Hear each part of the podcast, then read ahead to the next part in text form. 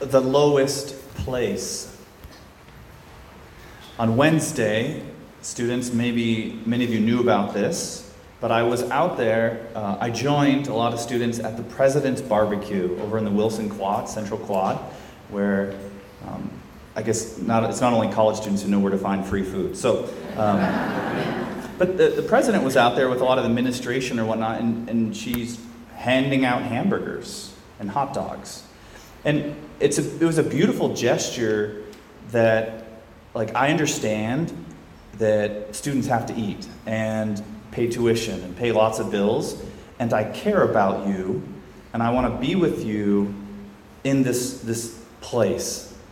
And, and I think that's a beautiful gesture of what all leadership should look like to go and meet people where they're at. In our gospel today, Jesus observes how the people they come into this, this gathering, this dinner, and they're choosing the highest place, the most prestigious seats, that they want to be acknowledged and recognized. And Jesus says that's not the way to do it. Don't, don't choose the high place just to get knocked down. Instead, choose the lowest place and let the host lift you up, move you to a higher position. We live in a world where everybody wants to be the best. Everybody wants to be the most important, the most honored, the, the richest, all, all those things. I saw recently the, the movie you may have seen, The Prestige, which is about these two, it's, it's Christian Bale and Hugh Jackman, and these, these two magicians are fighting to be the best, the most famous. And you see how this desire and this fighting actually destroys them. That, that rather than enjoying the, the fame that they're getting, they can't enjoy it. And that's what happens when, when pride rules our life. Nothing's good enough. We, we, we always want more, more notoriety, more, more fame, more money, more whatever. We're never satisfied. We, we lose the freedom to be where we are, to be happy where we are. Our readings today speak all about humility. And humility comes from the Latin word humus, which means ground. Uh, so you think about a humble person is one who's grounded. I would say even grounded in reality. So false humility is when someone says, "Hey, you did really good," and they're like, "No, I didn't. I'm not good at that." But but but the truly humble person recognizes, "No, I, I am good at that." But they don't think higher of themselves. They're grounded in reality. What is, what is our reality? The truth is that you and I are sons and daughters of a Father who loves us who recognizes that we're not perfect, but who chooses to send his son Jesus to come be with us in our lowly human condition. And, and the gift he offers us of salvation is something that's received. It's a, it's a gift given to be received. Salvation is not achieved, it's received. That's what God wants to do. He wants to give to us. And it's the humble person who comes to God recognizing, You're God, I'm not, and I want to receive everything from you. I receive this day from you. I receive my life from you. I receive my talents, the people around me. That everything I have is from you. And God says, Yes, I want to give you more and more and more. In Sirach, it says, My child, conduct your affairs with humility, and you will be loved more than a giver of gifts.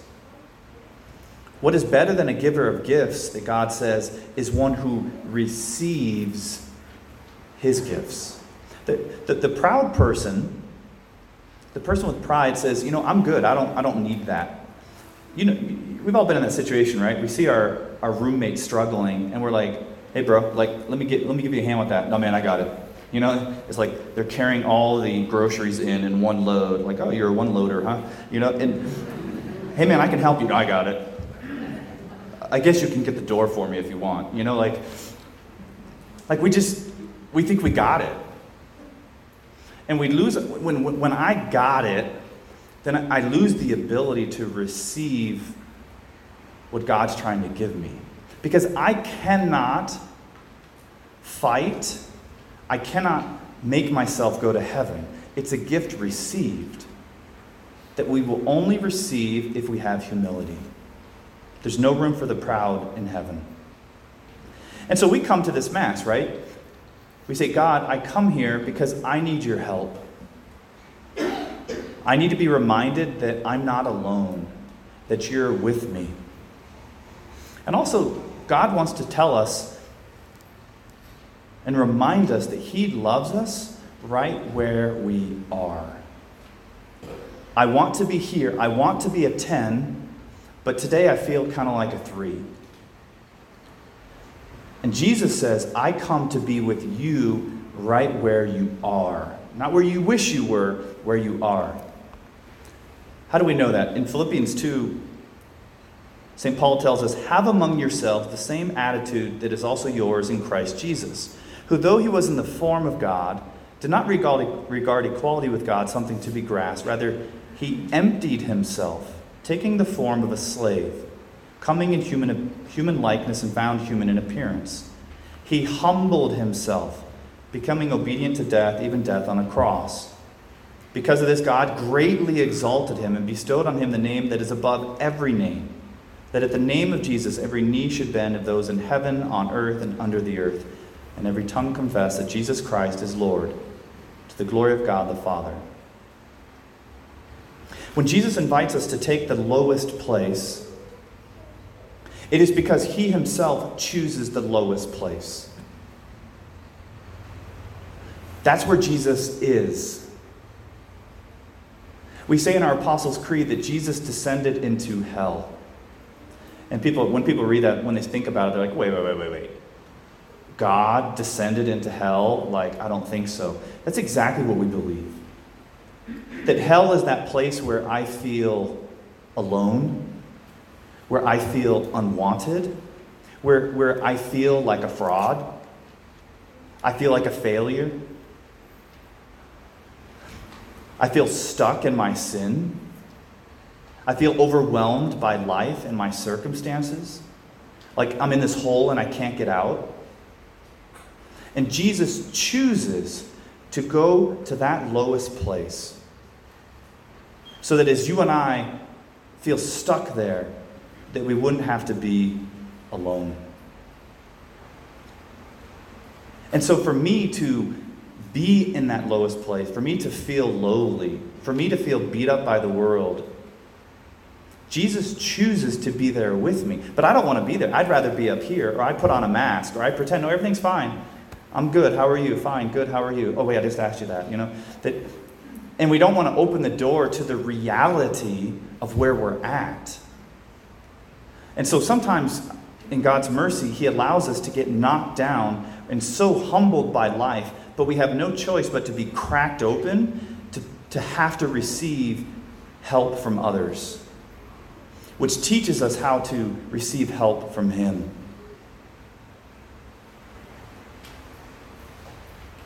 And so He tells us to seek that lowest place.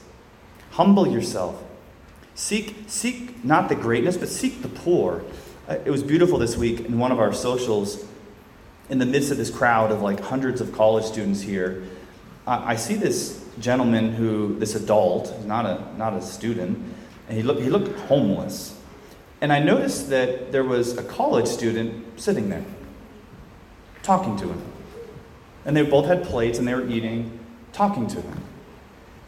And, and I thought, how beautiful. And I came back and back and forth, and for like a half an hour, this young man sat there and was visiting with this homeless person.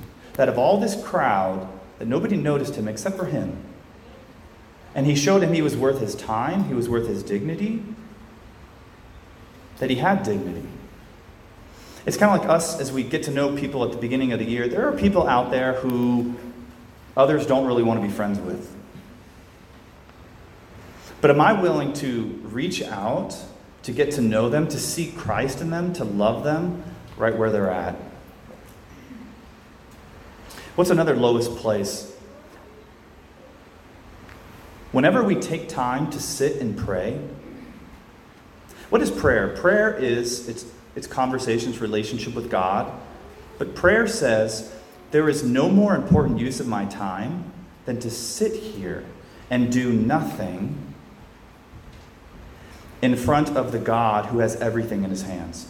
That, that prayer is this great lowly activity with no productivity. But it reminds me of who I am, that I have a God who wants to take care of me. For you and I to come to Mass today, it's like, what do we have to show for that, you know? But maybe we're onto something. In our letter to the Hebrews today, that when we come to Mass, what we're saying is there is no more important use of my time than to worship the living God. What are we doing? We are approaching Mount Zion in the city of the living God, the heavenly Jerusalem, and countless angels in festal gathering, and the assembly of the firstborn enrolled in heaven, and God, the judge of all, and the spirits of the just made perfect, and Jesus, the mediator of a new covenant and the sprinkled blood which, spring, which speaks more eloquently than that of Abel. That when you and I come to Mass, we're approaching the mercy and love of God who pours out his divine love into my lowly life and brings me healing and peace and reminds me that he's with me. Does that make sense? when we come in our lowliness to the God of gods, that He wants to lower Himself and love me right where I'm at. That's what happens every time we're at Mass. We receive the gift of His grace and love, the gift of His salvation. It's not something I do for myself, but it's something received. In 1901, there was an Italian boy born named Pier Giorgio. He was built, he was born into an important family. His father was an ambassador. His father owned a newspaper. And as he grew up, his family kind of noticed that he didn't show the same aspirations. Like, hey man, you could be one of the richest men in Italy. You could be an important diplomat. But he, he, he didn't do so great in school, not because he wasn't smart, but he just didn't get his work done and stuff like that. Um, and he was always kind of like late you know, they would have these dinners and gatherings, and he would come in with, without his shoes. He lost his shoes somehow. And and he would like run home and he'd be tired and late and they're like get it together man you know like and so everyone around him especially his family thought that he just didn't have it together in his free time what he liked to do is he liked to hike he liked to climb mountains and his his motto for life was verso lo alto which means to the heights and they're like, man, you just want to like climb mountains and smoke cigars and hang out with your friends. But he would say, to the heights. Well, when he was 24, he suddenly contracted polio and died before his family realized it and could get him medicine. They were so focused on his grandmother dying that they didn't even notice that their own son was dying. And so they were very distraught. And they went to the funeral and they were blown away by what happened. That as they drove to the church, there were thousands of people lining the streets. People that they had never seen before, people that they didn't know. And what happened was one person after another walked up to the family, and a lot of them were homeless and poor. And they told them about how their son, Pier Giorgio, had bought them medicine that they couldn't afford that he had taken his bus money to buy medicine for other people. That another gentleman came forward and said, You see my shoes? Pier Giorgio gave me his shoes because I had none. Families talked about how he had bought school books for the kids so that because they didn't have money for books. That his friends told the family about how he encouraged them to go to confession and how he would spend hours in adoration. That here was this man that was seen as so lowly by his family. And today we call him blessed on the path to canonization in heaven.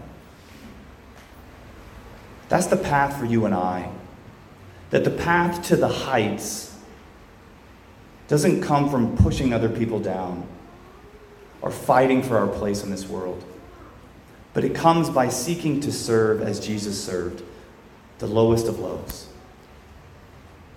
And so we come here today to this Mass, to this Eucharist, to receive from our generous God and King and friend, the one who walks with us, who wants to descend into our hell, to where we are in our lowly place, to give us his grace, so that we can be raised to the highest of heights in the gates of heaven as we say yes today to our place in serving the lowest.